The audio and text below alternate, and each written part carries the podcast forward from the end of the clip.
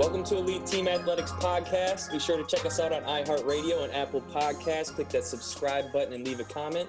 I got my guy Q in here. I'm your host, Kyle Cognitori, and we have the pleasure of having one of the greatest shooters on the planet with us today, Duncan Robinson. What's going on, Duncan? Hey, appreciate you guys having me, man. Um, fan of the show for sure. I've checked, checked out a couple episodes, so um, appreciate you guys having me. Dude, we appreciate you coming on. You're big time now. We we thought you were out of our league, bro. No, no, no. Definitely not. Definitely not big time. Always got uh, always got time for somebody you know I competed against uh, with Q. You know we go back a little bit, so some good memories there. Um, should make for a, a fun little chop up session here. Why don't you two give us this little story, this little rundown between you two? I'll I'll let I'll let you tell it, man. Go ahead.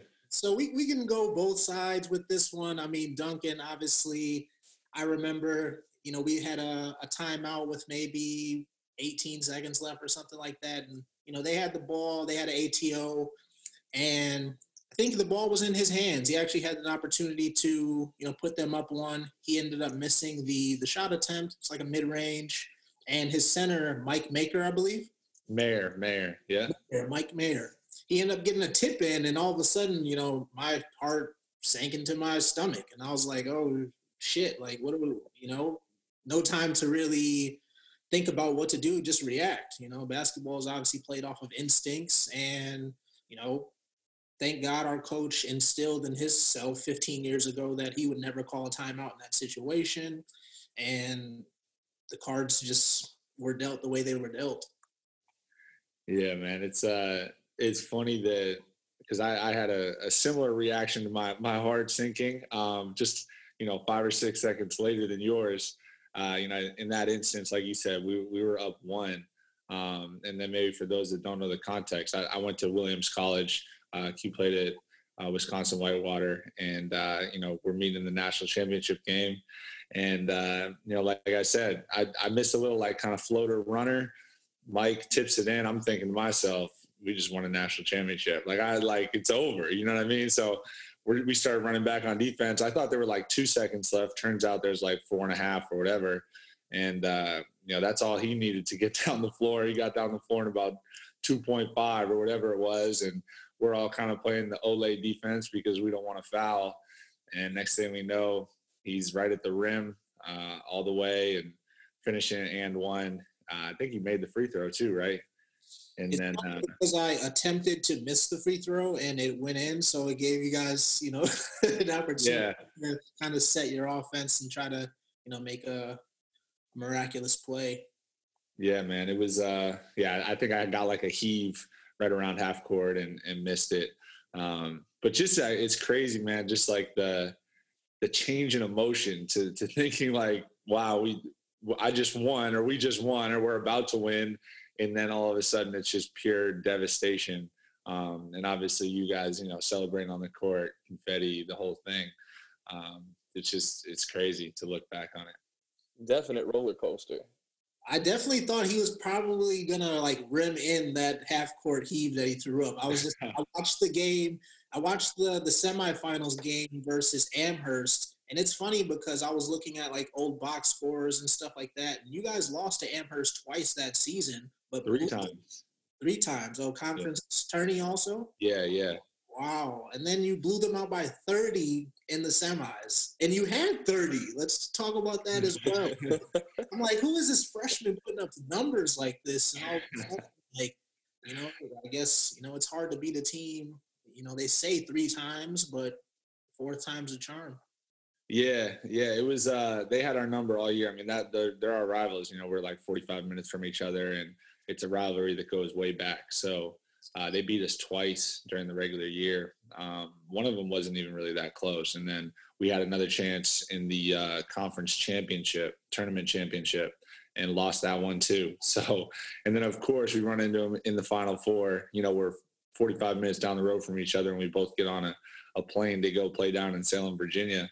Um, and, and, I guess that's what it took to, to finally get them a little change of scenery, get out of New England, and uh, yeah, we, we were able to. We just played great that game. Like we just were kind of firing on all cylinders, and we came into the game against you guys super confident just because of how we had played the night before. Um, and it's so funny looking back, like you know, Division three, we played a back to back for a national championship, which is just like it's crazy to think, but that's just how it was. Like during our season, we played Friday, Friday night, Saturday noon games back to back. Like that's how all our games were. And I didn't know anything. I didn't know anything different, so it was just like, yeah, this is fine. But now, you know, guys complain all the time about back to backs and that sort of thing. I the travel is a little different in, in now, but um, nonetheless, man, it was. uh yeah, just just a, a crazy journey, fun to look back on for sure. Dude, your journey is absurd, absolutely absurd, man. I mean, the, the crazy thing too to me when I look back at everything that I've read about you is it seems very calculated. You know, your old man played ball, so I'm guessing he was very passionate about the sport. Put that into you. The, the weird thing though is I don't know how tall your mom is. It says your dad's only six foot. How'd you get to be six eight, dude? yeah, I, I, don't know, man. I'm I'm like the anomaly in my family. Um, you know, my dad, my dad is is six foot as well. Like he's not he's not tall. I, I get I get the height from my mom's family, but nobody's above six four. And then all of a sudden I'm, I'm six seven, six eight. So I grew late though, man. You know, I was five six as a freshman in high school. Um, just like kind of a, a classic late bloomer. Um, took me a while to to figure it out. You know, when you're growing that fast all throughout high school, it's like you got you got to figure out how to like move and run and like get coordinated again before you can think about getting good at basketball. So it took me a while to like figure it out physically and kind of grow into my body. For sure. Was the jumper always there? I could. I always had like some natural. You know, like I, I don't think anyone's just like born a good shooter, but like you, there are certain things where you can things can just kind of come easier to you, and uh, like touch and feel and that sort of thing. I've always just kind of had. Um, throughout high school, though, like I I didn't really know how to like work out or get better. You know, I, I would just spend a ton of time like in the gym, but it was just kind of like I don't want to say wasted hours, but like you know, I would just shoot, walk after the ball, like dribble back out and shoot. Like I wasn't like really intentional about getting better. And then later on in my high school career, I, I linked up with like a trainer, and, and he really, really helped me develop because it, you know, all the hours that I was putting in, they were actually like I was actually seeing improvement and, and, and progress. Um, so that after that, after I linked with him, you know, it just got, I got exponentially better in like a short period and I just kind of fell in love with it from there. And you said that was your junior year, right? Yeah, I was really, really going into, uh, so I did five years. this is the other thing, man. I, I call it the 10 year plan, man. five years of high school, five years of college. Uh, took my time with it. Um, so yeah, I, I, you know, my junior year of high school, like I was posting DNPs, like coach DNPs uh, on a very, very average high school team, like not even good necessarily high school basketball. And uh, then my senior year, like I, I started and played more and started to figure it out. But, but by that point, like no colleges were recruiting me or anything. So I opted to take a fifth year. Um, it was probably the best best decision I ever made, just because it, it opened up some pathways for me from there when your senior year, you're averaging 18 and a half points. You had to be pissed that you weren't hearing from people. well, I mean, you know, you know how it goes. Like with the recruiting, a lot of it's that summer before. So, uh, you know, I, I didn't even play AAU. As crazy as that sounds, but like from junior to senior year, didn't even play AAU. Like at that point, I was just really focused on trying to get better, like trying to really improve and not just like play whatever it's seven, eight games in a weekend, but try to just be in the gym and, and work on like developing as a player. So, uh, you know, once I started, once my senior year started, and it was pretty obvious at that point, I was like six five, six six. I'd gotten a lot better, and I was scoring a little bit. Um, then I started hearing from like some smaller Division three schools, um, but like nothing that was super exciting. And I felt like I felt like if I took another year of high school, then I would have a little bit more um, of an opportunity, you know, to to kind of showcase my abilities so between me and you and Q, obviously, um, for the kids that listen to this show, how did you handle all the people that are in your ears chirping you for even staying another year? Like, I, I just know that as a high school kid, it's hard enough being a kid, but at the same time, you have everybody who thinks what you should be doing, telling you you're doing things wrong, or you think you're too big for this, or you know what yeah. I mean. So, yeah. how'd you handle that and stay on the right track? Um, you know, I, I think. Uh, it's funny, man. There, there's a big emphasis on like people on like proving people wrong, right? And that like painting yourself as an underdog and proving people wrong. And, and I think that there's there's power in that for sure. Like my whole thing has always been about less about that and more about proving like first of all my my own belief in my abilities right, but also the people that are actually in my corner and actually believe in me. Like proving those beliefs right versus instead of like focusing my energy on proving people wrong. Um, because the fact of the matter is like no matter what you do, people are going to be chirping, like you said. Like people come out of the woodwork. Every, it's so easy to have an opinion, especially nowadays. Yeah. Um, everyone's got one. So like for me, just from a distraction standpoint, focus standpoint, like just keep your energy on, on the people that are actually building you up um, and, and trying to, to help in your journey. And, uh, you know, if, if you're able to do that, like I'm, I'm super fortunate because, you know, a lot of my closest friends today are, are the friends that I grew up with. And, you know, my family is incredibly supportive as well. Um, and also like, you know, I've, I've had coaches that believed in me and, and saw something in me that at the time that I didn't necessarily see in myself. So, you know, it's, it's certainly, you know, no one person has to handle all that weight on their, on themselves. And it helps to be able to kind of uh, delegate that to, to other people as well. And then, I mean, clearly you started getting calls. I, I know academics seemed to be very important to you when you were making your decisions. And, and when Williams called you, you obviously listened. Yeah. Yeah, it was, uh, you know, it was twofold, man. Like a, a great school, a great opportunity academically. You know, back then, um, my, my main goal with basketball was to use it to get into a school that I wouldn't be able to get into without it. Um, just because I, I, was pretty good academically, but but not nearly good enough to like get into any of those schools without basketball. So once Williams came around and some other schools of that nature, um, I felt like I was like, all right, like I, I'm, serving basketball is serving its purpose. Like I'm, I'm getting to where I, or at least on the doorstep of where I want to be. And, uh, you know, coach Maker, who, who was the head coach at the time, he, he made it easy for me. Like he, he was the first coach to really, really believe in me.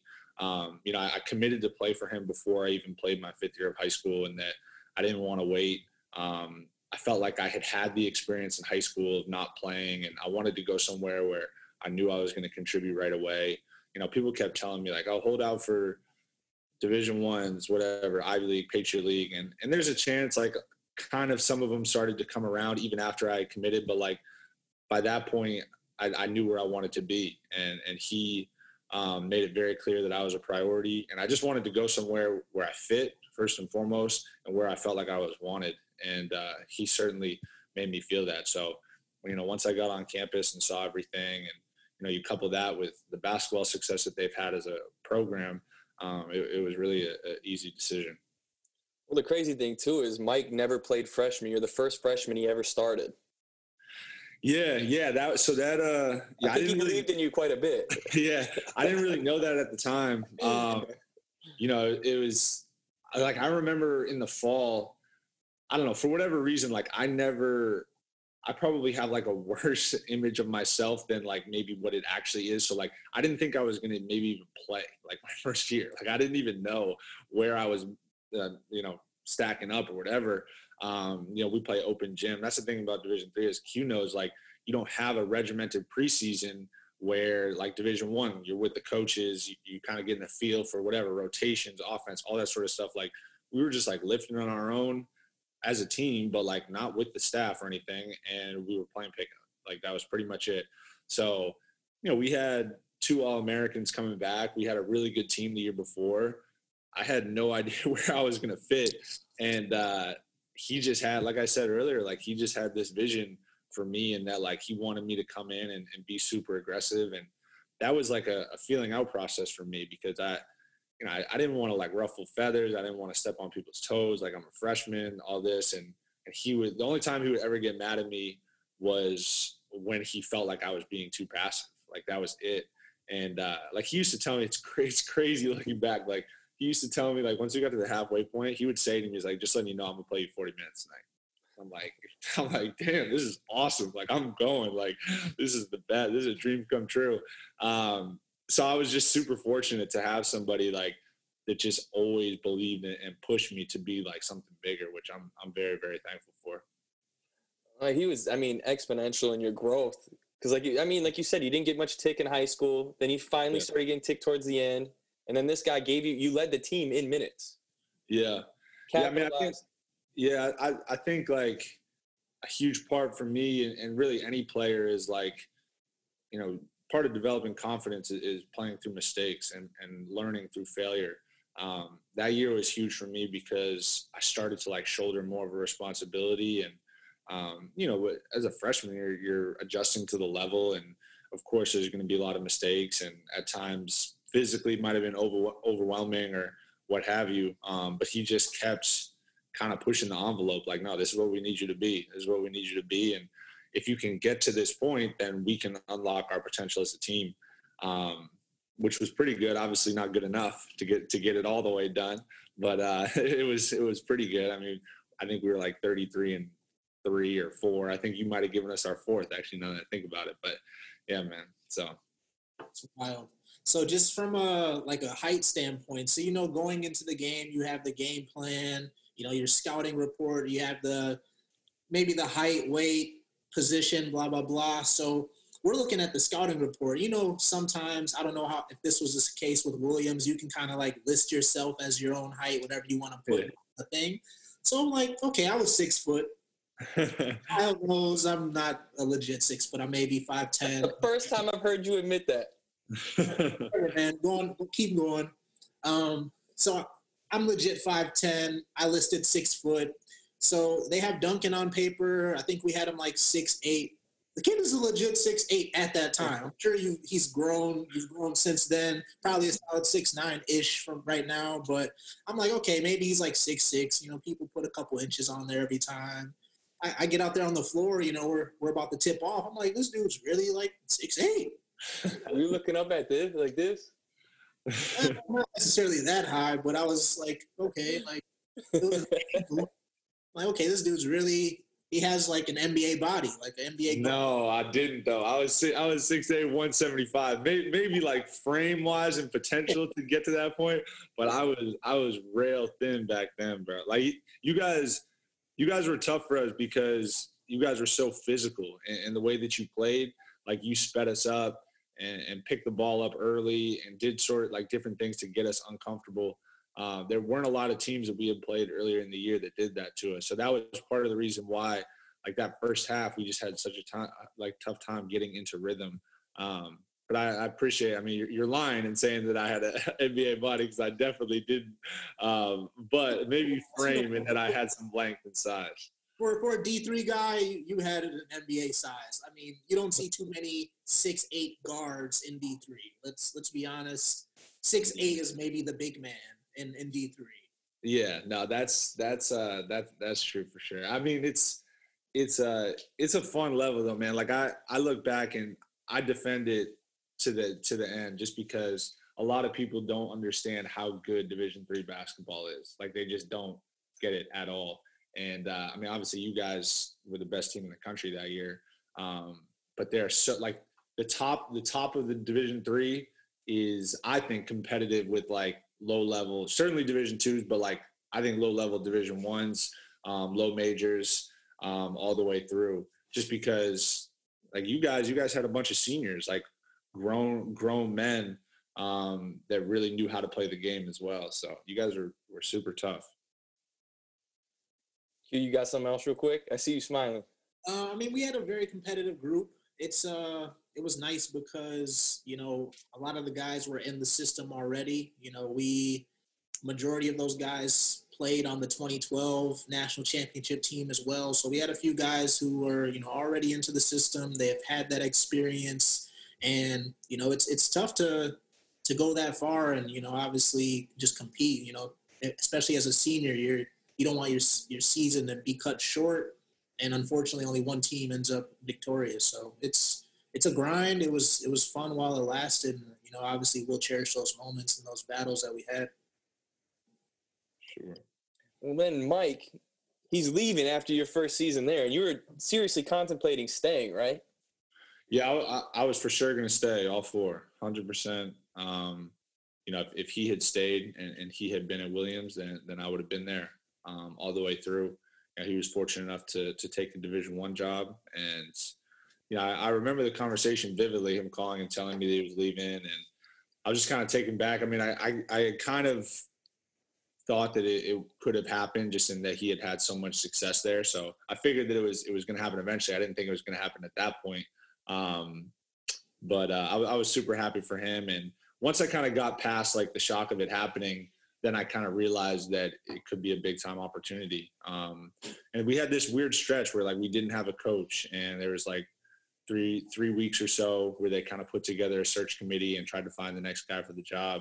Uh, and in that stretch, I like signed a release just to kind of like look out and, and see what maybe other options would be out there. Wasn't I remember like talking to my friend, like, you know, maybe some division two schools would like offer me this time. Cause I was only a year removed from like getting recruited, like maybe some like low Ivy leagues like Brown or not to take a shot at Brown. Um, but like Dartmouth, like like stuff like that.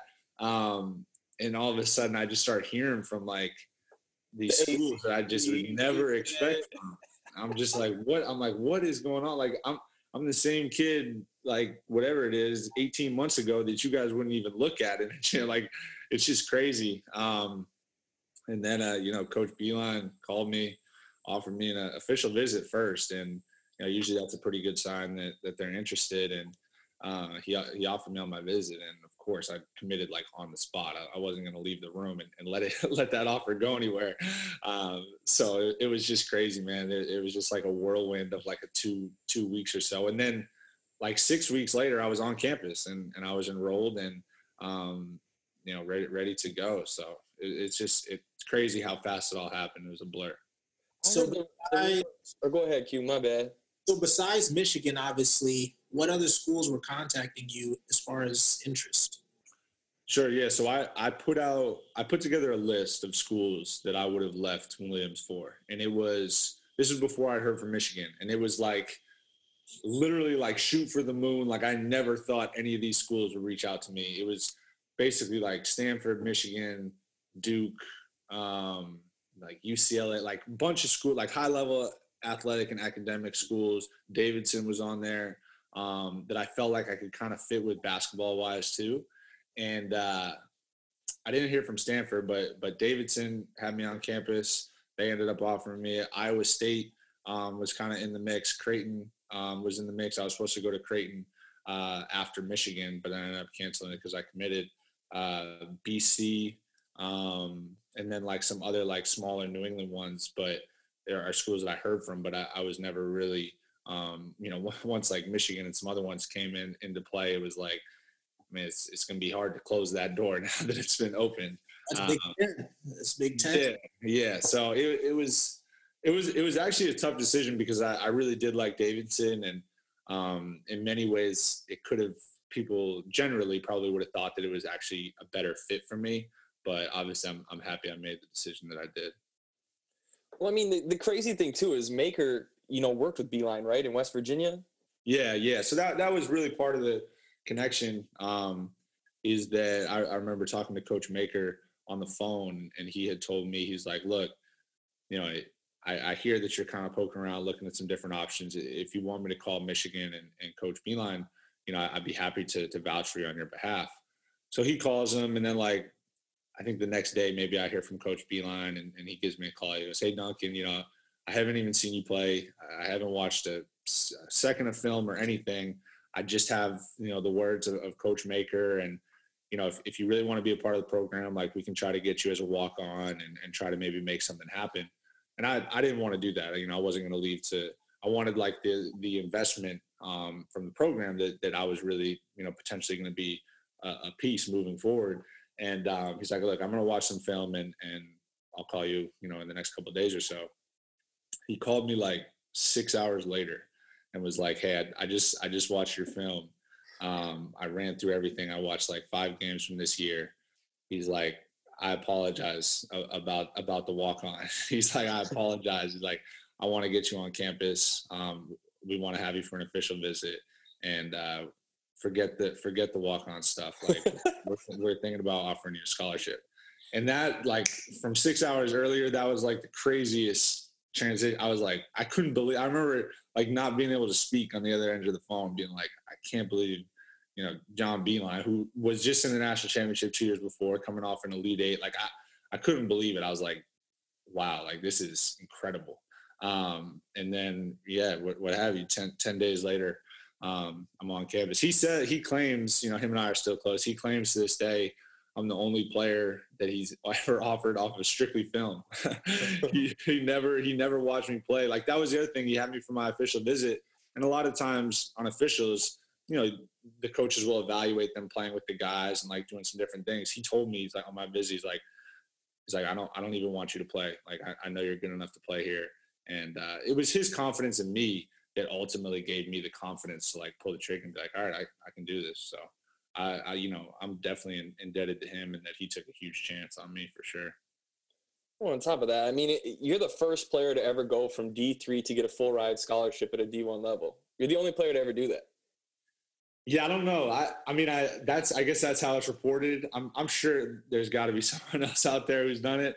Um, but uh, it's it, it's really I, I tell this to people because like people always ask me how you know when you were at Williams how'd you get to Michigan you know this or that and it's like I I really didn't I didn't forecast it like and I think that's something that really worked in my favor in that I didn't try to like plan out my steps like all right I'm gonna do this I'm gonna kill and then I'm gonna transfer like no it, it was really just I was just trying to truthfully get on the floor at Williams like I was just trying to excel where I was like you know, I credit to to that to the Williams program and the guys, and you know, they certainly pushed me and got me a lot better. But um, it, it, was just all about like helping Williams win and and impacting winning night in and night out, and that ultimately, you know, taking advantage of those opportunities is what opened the doors for other opportunities. So you don't tell them, you know, you got to shoot 46% from the three. You got to be the rookie of the year. You got to be an All American. You almost got to win a national championship. Those things help.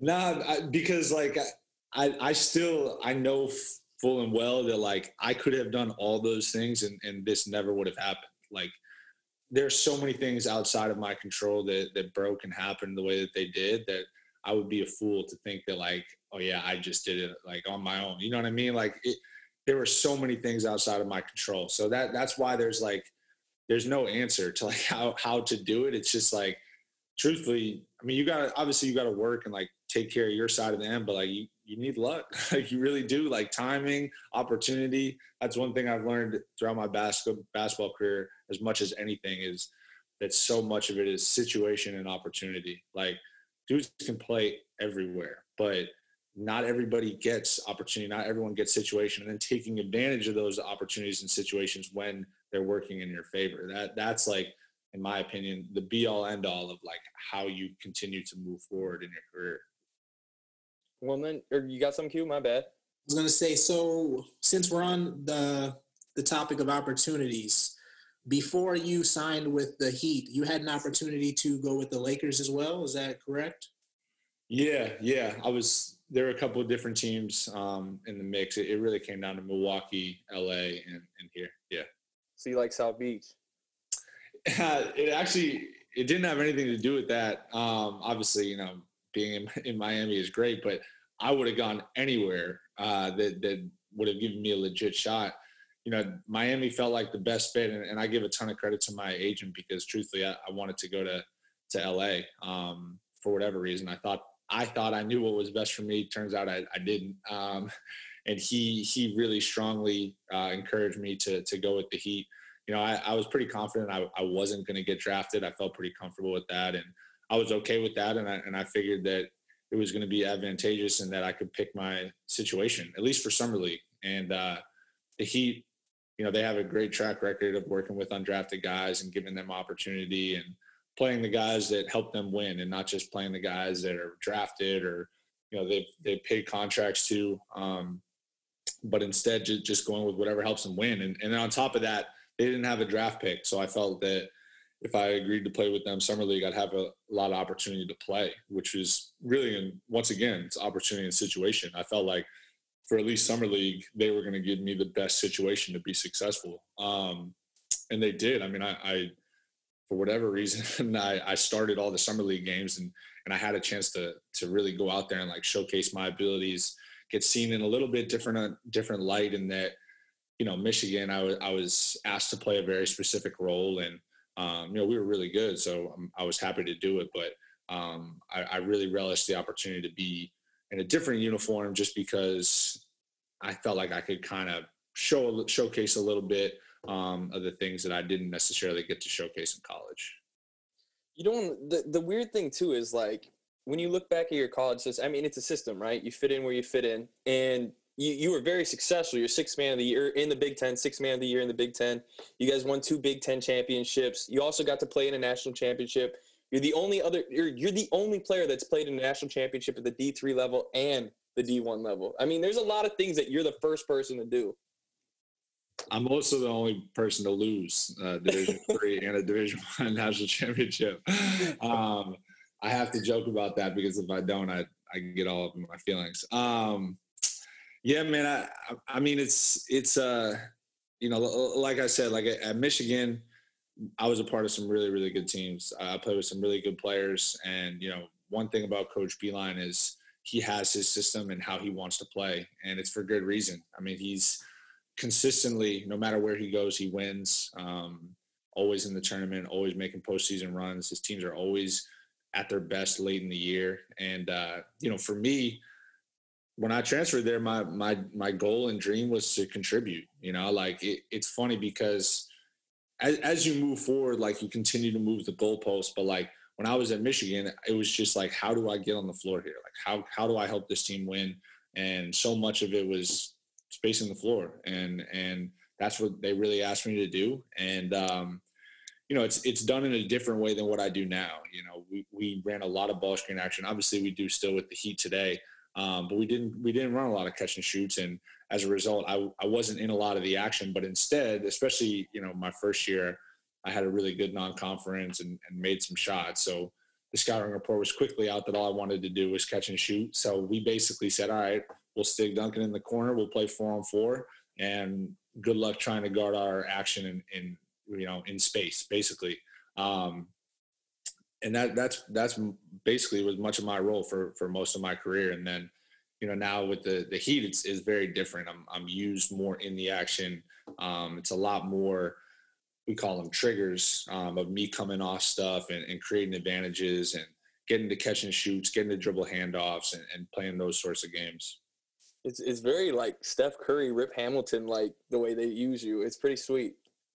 Yes, yeah, it's, it's it's uh you know it's it's definitely different. You know, it's um you know when I got to Miami, they told me, or I'll, I'll start with saying this: throughout the pre-draft process, all the teams were like, "All right, look, we know you can shoot, but we don't know if you can hold your own like in other areas on in an NBA game. Like we don't know if you can defend. We don't know like what position do you guard, this, that, or whatever.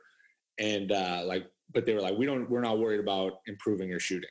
Miami was very different in that they were like, all right, we're going to improve all those other areas. We're going to get you bigger, stronger, better shape, move better, so you can hold your own. But we want to take your skill and and elevate it. So like instead of just being like a, a really really good catch and shoot shooter, like we want to put you in action. We want to fly you off of stuff. We want to make you this constant trigger that defenses are always worried about. And they had a blueprint with it, like like Wayne Ellington, who was there the year before I got there, and, and we played together for a year as well. Um, was unbelievable at it. Uh, he had a, a, career year here in Miami um, just because of how they utilize shooters, and it was an easy sell for me just because you know Spo is, has always been with me. Like just be just be ultra aggressive, let it fly, shoot, shoot, be aggressive, come off the stuff um, and just be like a terror for defenses. So it's definitely been like a mindset that I've had to develop over time, but I'm, I'm starting to get there, which is good. So the crazy thing too that I want to rewind just slightly. Yeah. You you blew up. You went uh, viral on IG because a tweet came out or a text came out about you looking for an internship. was your mind? And, and I mean, obviously, people want to headline the way that they want to spin it. Was your mind really like basketball? Maybe done with me. I, I got to look into something else? Or were you just doing the correct things because maybe your parents were like, hey, you need a backup plan? Um, I, I, I was confident I was going to play somewhere. You know, I, I wouldn't have cared. Uh, obviously, I wanted to play uh, here versus overseas, but um, I was I was prepared to, to play anywhere and excited to play anywhere. Um, you know, at that point, it was that was more so just about like checking boxes, just in case something fell through, or like, you know, whatever, building relationships and starting to network a little bit. Um, it was it was also like a, a, career planning class that I had. Like we were supposed to reach out to some people, um, so it, it kind of made sense. But it's funny reaching out to to Mark Titus at that time. Um, that was before my senior year, and you know, even after my senior year, I, I remember being asked by like reporters in our uh, before our, our banquet. So like, which, which country do you want to play in next year?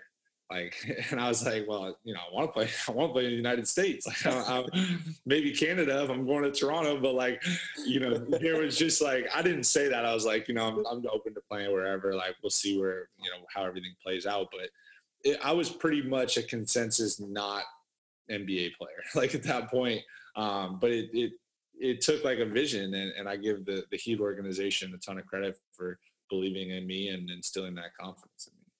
Well, when you see headlines too, I mean, like I said, you went viral on IG for that text, but then on top of that, you have the Wall Street Journal telling people you're the most improbable NBA player in the league. But then they also say you're one of the greatest shooters on the planet. I mean, it's it's a sideways compliment, but yeah. the second one's a pretty sweet compliment. Yeah, um, I mean, I'll, I'll I'll take it the, the first one just because you know I, I do have a lot of pride in in kind of the way that I, I got to where I am, and um, you know it's funny because everybody paints themselves as an underdog. You know what I mean? Like that's just kind of the mentality that people develop, which I think is a positive thing.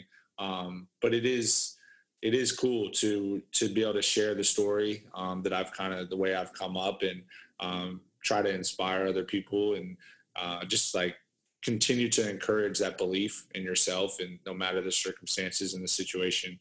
Um, but yeah, I mean, you said, and I appreciate you saying that, that you think I'm, I'm one of the best shooters. Uh, it's certainly humbling. It's, it's crazy. Some of the, just like the statistical categories that I'm like mentioned in, I, I certainly never would have even thought of it. Um, thought that that would ever be the case. So I'm, I'm very thankful for it. And uh, just try to try to keep it all in perspective that uh, it, it, could all be very different, you know, and if things had happened that I had no control over. So it's it's I'm I'm just trying to I just try to take advantage of the opportunities that I've given, basically. Well, I mean, the most important category that you fell in was the uh, the new 2K rating, where you're third at three point shooting percentage behind Clay and Steph Curry. Or Steph's number one, my bad. Steph, Clay, then you. You're ahead of JJ. Is JJ going to ask you back on the show, and you guys are going to argue about this, or what? Uh, 2K man, don't don't get too caught up in the 2K rankings, man. They they uh they're not as locked in as you would think. I I mean, growing up playing 2K, I used to think that they were like the be all end all of like who's better than who, but uh they're not as locked in as you think. I, I remember through like many stretches of last year where I would like look at my my rating. Every time I look, I eventually just stopped looking because I would like play well through like through a stretch and nothing would change. I mean, I was I was the worst. Funny story. Like I was the worst player rated player in 2K to start last year in the entire league. So I've, I've definitely had a, a little bit of a cone, but I also I also don't I just don't pay attention to them because it's, it's just a lot of noise. So we need to get at Ronnie real quick. Yeah, yeah. I mean, he he he does a good job. He he does do a good job, and I know he's got a lot of boxes to check, but I try not to get too caught up. Well, all right. So the other thing too, when we're talking about the underdog story, um, your teammate, he's a pretty big underdog story himself, Jimmy Buckets. Um, Minnesota guys here. So we we got a year of him. We really enjoyed it. We're sad that he left. Um, but it looks like Miami's extremely happy that he went to South Beach.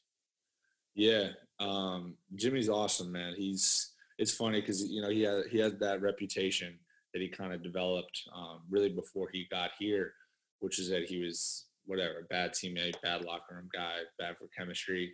Um, could not be further from the truth. You know, my my first experience, obviously playing with him last year, but um, he's just he's the ultimate competitor, and he just wants to win, and uh, he has like a, a competitive like will and, and, grit about him um, that you just he exudes confidence and, and he breathes life into his teammates, and particularly last year, you know, we were we had guys, younger guys playing bigger roles. And um, to have that like vote of confidence from your best player, your all star, um, your max player, however you want to paint it, means so much. And it's funny because his communication can be a little bit direct and, and poignant. And I think that maybe not everybody likes to be talked to in that way, but like as a team, we we love that type of stuff. Like it's it's it's hard to explain, but like that's we we like call that like that's our language. Like that's how we communicate. Like it's it's direct, it's to the point. We're not mincing words. We're telling exactly like it is, and and that's how he leads. And uh, you know that's how he gets the best out of everybody. And the great thing about Jimmy is it works both ways. Like if he's not handling his business, I mean, more often than not he is because he's ridiculous as a player. But if he's not, like he has no problem other people calling him out and, and holding him accountable as well. So the accountability works both ways, which is a huge difference maker. And then you know you were you were talking about how you got into your summer league. You you got in a good start with Miami where you got opportunity. You were starting. Um, you averaged twelve and, and uh, almost three rebounds. Um, you were killing. I think you were like 63% from three or something in your first five games, actually, which is absurd. Is that when they finally gave you a contract, or how'd that all work out? Because obviously Wikipedia might be saying something a little weird. uh, yeah, so I, um, like I said, I, I had a lot of opportunity in summer league, and most of it was just to kind of be kind of featured around the the main core, which was at the time uh, Derrick Jones and Bam Adebayo. Um, th- those were kind of like the guys that that were going to be featured, and and the fact that I could shoot and space the floor for them uh, kind of made me valuable in, in, in that kind of setting. So uh, I think it was probably four or five games in um, is when they they first offered me the the two way, uh, which is basically being back and forth in the G League uh, and the and the Heat. So it was uh opportunity I you know super excited about and obviously jumped on and um, I, I, just felt like it was my first initial step in the door and you know it's a two way is it's a challenge in that you are back and forth and you don't really fully feel like you're totally like a part of it um, but uh, you know I'm, I'm super grateful my experience in that first year just because i learned so much about first of all playing in the G League and, and playing through mistakes and developing confidence in the G League, but then also being able to be up with the Heat. And uh, I didn't get a ton of opportunities. Uh, I think I played like 15 games, but just being able to observe and, and watch and really gain an understanding of what it takes to to compete and win at that level and watching guys like or being in the same locker room, even like guys like Dwyane Wade and Udonis Haslem, like legends. So that was definitely a special year and learned a lot. And then when I came back for for my second year, um, it was all just about like, all right, can't be complacent. Like, gotta continue to push forward. Well, and the crazy thing too is like you you've you've been saying you know opportunity and situation and just luck. Like to start off, you made opening day roster because there was the injuries to Wayne Ellington and Justice Winslow, James Johnson, and Dion Waiters. Like things keep continuing to fall in your lap. Do you have a horseshoe up your ass or what, dude? Like. Like um, your first NBA start, what was that in February that year? February yeah, my first. It's like holy shit. Yeah, I mean, I, I played terrible pretty much that whole year. Um, so it, it, was funny because I remember kicking myself, thinking like, you know, I'm, I'm getting all this opportunity because, like you said, I mean, even playing 15 games for a guy in a two way um, isn't super super common, but they they really you know entrusted me with the, those opportunities, and uh, I didn't treat that. I didn't play well in, in, in the stretches that I had. And, uh, you know, I, I, remember kicking myself thinking like, all right, I have my chance. Like I'm, I'm done. Like an undrafted guy, you don't get multiple chances. You really don't. Um, but I think what they probably saw the most that year wasn't what I did in the limited opportunities, but more so like kind of how I handled my business and, and how I just showed up every day, um, willing to work and, and willing to continue to try to improve and, and having the fact that I had that understanding that I wasn't a finished product and that I really needed to continue to, to develop, um, which is basically the same thing I still do today and, and try to do today. Uh, just that, just all about continuing to, to chip away and try to improve.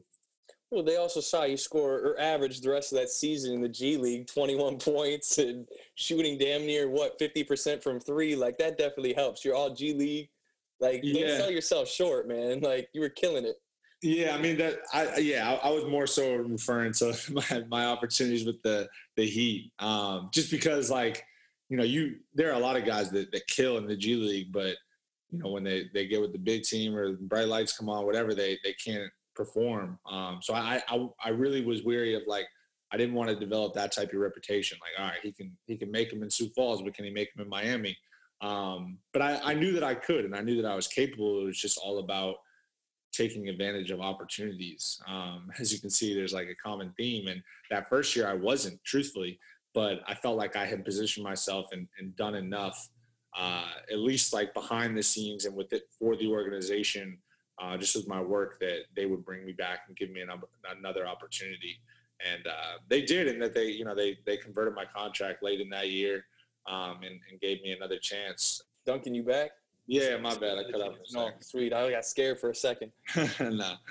Another thing that I I, I kind of wanted to touch on. Uh, Alex Caruso came out and said this past summer um, that a lot of people in the G League just don't understand that when you get to the league, you're not going to be the man, and they don't understand roles.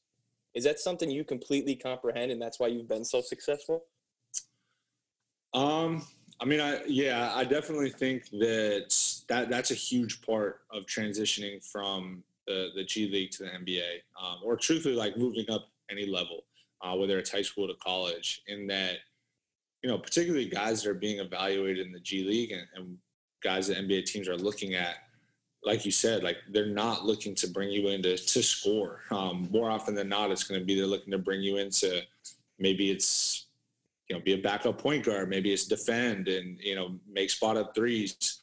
Um, I, I think – or protect the rim, you know, catch lobs, whatever it is. Um, you know, I, I, think maybe something that was unique about me and something that I, I really struggled to like wrap my mind around was that, you know, when I was with the Heat, like Coach Spo would basically tell me to shoot it every single time I touched it, which was a crazy concept for me considering I'm this undrafted guy and there are like first round picks who he's not telling that to.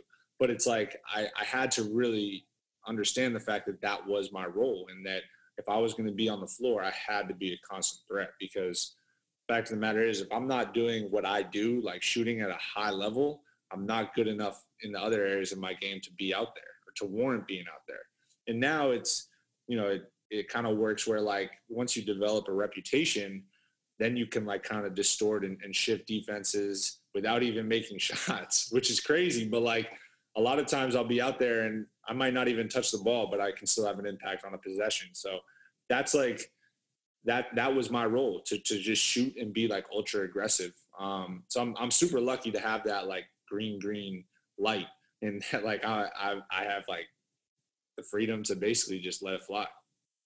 Yeah, it, it's so fun watching you guys play just because like I can already anticipate the action that you guys are going to run. Like, okay, they're going to run Duncan off of a double they have to step up and help. So now they can slip back door and all these other, you know, flare options. And it's crazy because you're such a threat from the perimeter that they have to honor that. And if they don't, then they can see it go through the net. Splash. Yeah. Yeah. It's, um, you know, particularly in the bubble, man, like we started to really develop like a good rapport as a team and we really started to figure out like how each other play and, we showed flashes of it throughout the regular season. You know, we had stretches where we played really, really good basketball, and um, it just all started to kind of come together in the bubble. And you know, we we play together really well. You know, there's there's definitely an identity, and and each guy, you know, so much of, of having success at this level is about buying into roles and having like everyone buy in. Um, and we really had that. So it, it makes it so much easier too when like guys aren't necessarily worried about shots. I mean, it's it's incredibly uncommon at this level, especially once you have like money and, and contracts and all these things, all these different variables that that pull and push people different ways. Um, to have people out there like really just playing freely and, and, playing off of each other, it's it's special for sure. And then I mean, it, it was like this past season was a coming out season for you. Like you really established who you were. Um, you put on 15 pounds of muscle. Hopefully, it was muscle. It, it looked like muscle. Yeah. Um, and then of course, like what I what I thought, like where I really noticed you. Obviously, Q's the one who filled me in on you because Q told me about you. Me and him were hooping in the summer, and that's when I really found out who you were, and I'd started following because when somebody you know has a connection to it, it makes you more invested. And um, then you came and whooped on my Wolves, and you splashed 21 on us. And then I was like, damn. I remember texting Q about it, like this kid's the real deal. Then I think it was a couple games later, like in November, you had a career high 29 against Beilein. I mean, that had to be pretty sweet to do that to your old coach. yeah, for sure, man. Um, you know, last the start of last season, um, you know, there was a lot of uncertainty going into the year about kind of what my role would be. Um, you know, I, I started all the preseason games and I played terribly. I couldn't make a shot. I shot like 28% from three.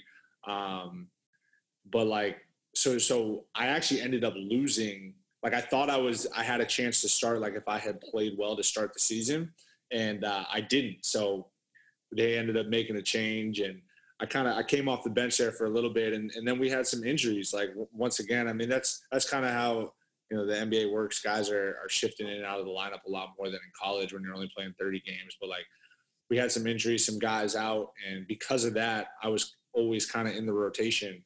Um, and by that point, like three or four games in, really that that game against the Wolves, like I really started to feel more and more comfortable, um, and, and, just kind of start to develop a rhythm and a feel.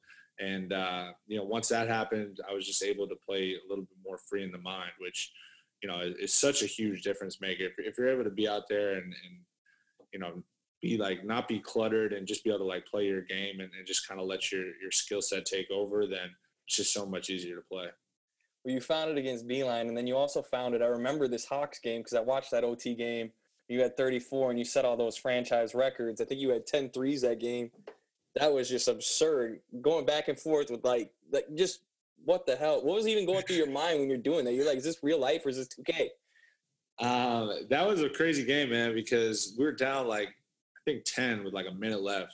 Uh, we ended up winning in overtime, and Jan, uh, Bam and Jimmy both had triple doubles. Kanan had 30.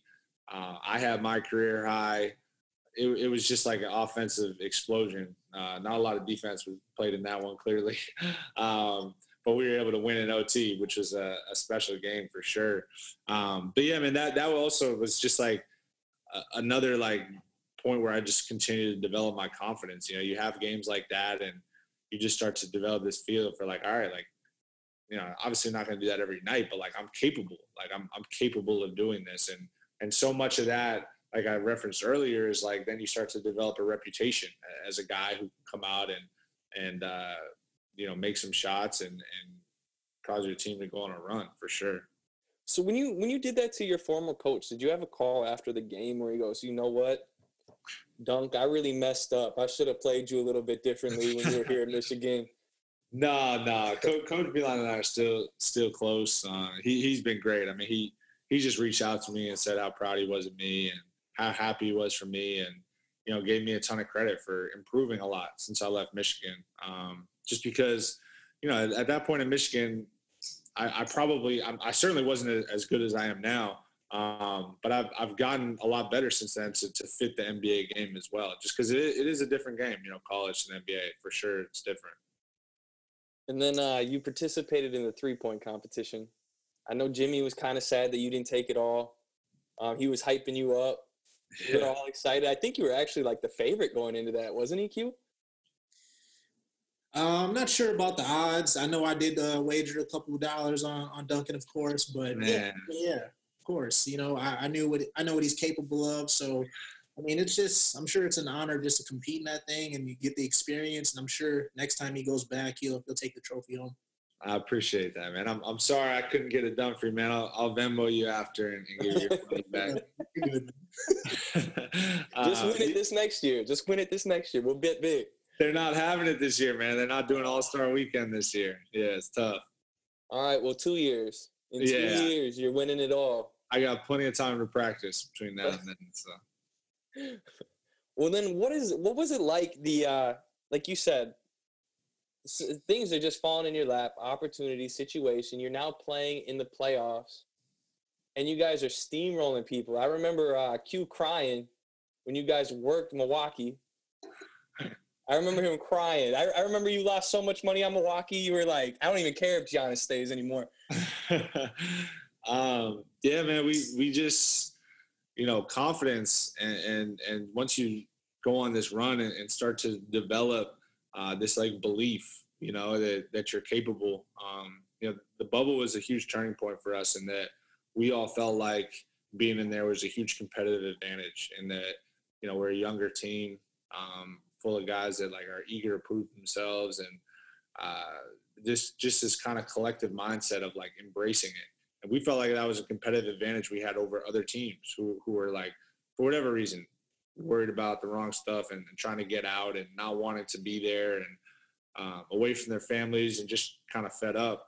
Um, whereas we were we were the opposite. Like like we loved being there, um, excited about every opportunity, and I think that probably showed on the court. And that uh, you know we just I felt like we just were really starting to like hit our stride in terms of how we were playing on both ends of the floor, playing with a certain level of confidence. Um, and it, it just kind of carried over. You know, the first series uh, against Indiana, um, you know, we 4-0, 4-1 against Milwaukee, 4-2 against Boston, and uh, then obviously, you know, luck ran a little short against the Lakers, but uh, we definitely we definitely had a good a, a good run. That Yes, first series versus Indiana. So I know in the season there were a little uh Chippy. Little compet- little competitive edge between TJ and uh and Jimmy. How was that? Uh, it, w- it was funny, man, because we actually played them our last regular season game in the bubble, um, and I, and I think, or, or sorry, we played them. We played them our sixth game. So we played eight games before the playoffs. We played them our sixth game and our eighth game. So we had already played them twice in the last five days, and then we had a whole series against them. So the good thing about that was because uh, you know a lot of people saw the you know the altercation in Indiana, in Indiana the aftermath of the comments that Jimmy made at the press conference, all that sort of stuff. But because we had played them twice, that whole kind of drama had been settled by that point, which was good. And that like we didn't carry that with us into the series. And you know, I remember Jimmy saying to us like before that series, like the series isn't about me and TJ. Like it's not. This, this is about the Miami Heat trying to advance. And uh, we were all like super just on on the same page. Like that that actually kind of been buried, and we were just ready to move forward and, and compete and try to advance. You did that. You definitely did that. You guys were like the Cinderella story. I was actually like hoping you guys pulled it off against the Lakers. I was like, take Bron down, man. I want to see David take down Goliath. Yeah, man, it was. uh You know, we we definitely had a great run. Um, obviously, you know, injuries are a part of sports for sure, but would, would have loved to have had a chance at them with a, a full roster. Um, also, you know, that, those first two games, um, I, I felt like myself for sure, but also some other guys, we just didn't play our fullest abilities, and not even in terms of like making shots, but just like we hadn't played to the identity that we had played to pretty much the whole playoffs. Um, so whatever you want to call it, like maybe the stage kind of got to us a little bit for those first two, but after after those first two, we really did settle in um, and start to play with a lot more confidence, and, and that's when the series kind of started to change. And you know, we had we really had a chance in game game four, um, you know, to tie it two two. We really should have won that game, and it kind of slipped away at the end. Um, was able to get it to three two, but at that point, you know, it's once you're down three one, it's it's tough to come back against a, any team, let alone a team that's led by LeBron. Yeah, no kidding. Um, but I mean, you, you wonder what that series would have been like if you had Goran and Bam. Like, I, I mean, those are huge pieces. Yeah, I mean, obviously they do so much for us, um, offensively, defensively. Uh, I think another huge part of it too is like having guys in and out of the lineup. It's it's hard to catch like a, a true rhythm. Um, you know, game one they both go down. Game two we're trying to adjust. Game three we figure it out and get one. Game four, Bam comes back. Um, and then once again, the rhythm is kind of like a little bit thrown off. Game five, we figure it out and win. And then game six, Goran tries to come back. And, and you know, credit to those guys for playing through like some pretty brutal injuries. Um, but we were just never able to really catch that rhythm that we had kind of been thriving off of all playoffs. Yeah, man, injuries are terrible. I I hope that doesn't happen in the future. I hope you guys get another chance at it this next coming year. Um, you guys are a very, very, very fun team to watch, and I know me and Q bet on you guys a lot. Uh, so we hope you guys keep it going again as you guys start up here in a little bit. you got something else, Q? Um, one last question: What's Duncan's pregame routine? What does it look like? What are you listening to? What what gets you motivated? You looks know? like good kid, Mad City in the corner is what it looks like. Um, in terms of pregame routine, you know, usually we have shoot around. So, you know, we go there, come back, eat, get a nap, Uh, pregame meal is nothing. It's not like the same thing every time, but it's either like salmon or chicken and rice uh, and like some sort of vegetable. And then um, in terms of listening to before the game, it just kind of depends what, I, what I'm feeling. Last year is funny. Last year I had, I think it was actually before that Cleveland game, uh, you know, that I played Coach Beilein. I like listened to Money Man's new album and I played really well. So then like I was superstitious and I had to listen to Money Man before every game. So I, you know, now this year might be something different, but um, so we'll see. But last year it was like a lot of Money Man before games, which is funny. Um, but I'll do different stuff before games. I got like a, a kind of diverse or variety. You know, I, I, just like variety in my music. So um, I like like Jorja Smith, her, like all sorts of different stuff. Um, but yeah, and then in terms of other parts of my pregame routine is just my shooting routine, which I do before every game, and uh, that, and then I do like a little breathing thing. It's kind of like a little, you know, to get centered and and meditate a little bit, and then stretch, and and then ready to go. You know, is Money Man going to be sending you a paper bag full of money for that? You know, that promotion right there? Uh, nah, probably not. He, he's doing just fine, man. He's doing just fine. When when you gonna tell uh, Tyler to get your boy uh, what Jack Jack to do a little song about you? When are we gonna hear the Devo song? no, I'll, I'll, leave the songs to Tyler. I'll leave the he's he's more fitting for uh, for rap songs for sure. Um, I'm a big Jack Harlow fan. I, I listen to a lot of his music for the game too. Very cool, well, man before we let you go, how's it like playing with Tyler? That is a Wisconsin kid. You know, I'm obviously rooting for him as well as I'm rooting for you. So, I mean, it's crazy seeing his, you know, rookie season and how how much he's grown.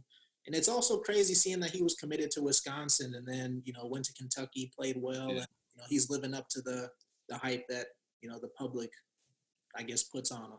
Yeah, for sure. Um, I, I love playing with Tyler. Um, you know, super dynamic. He's improved so much just since I've known him. Um, love his his confidence, just like unshakable, um, which I have a ton of respect for. And I think probably thing I like most is is he's just a worker. He he loves to work, um, always in the gym, um, which you know is he pushes me, and and I, I hope I do the same for him. And it's fun playing with another guy who can really shoot it too, and that you know, a lot of times it's it's having two guys out there that can really shoot. That it's really what puts stress on the defense. So, um, you know, I you're going to see him just only get better and better. You know, I, I, think the sky is certainly the limit for him, and I'm, I'm excited for him to have a big year. Dude, we appreciate you coming on the show. It was a pleasure. Uh, I know you're going to be out there doing your thing, so we probably won't be able to get back in touch with you for quite a while, but hopefully we can get you back on the show in the future as well especially sure, after man. you win that three point contest in two years.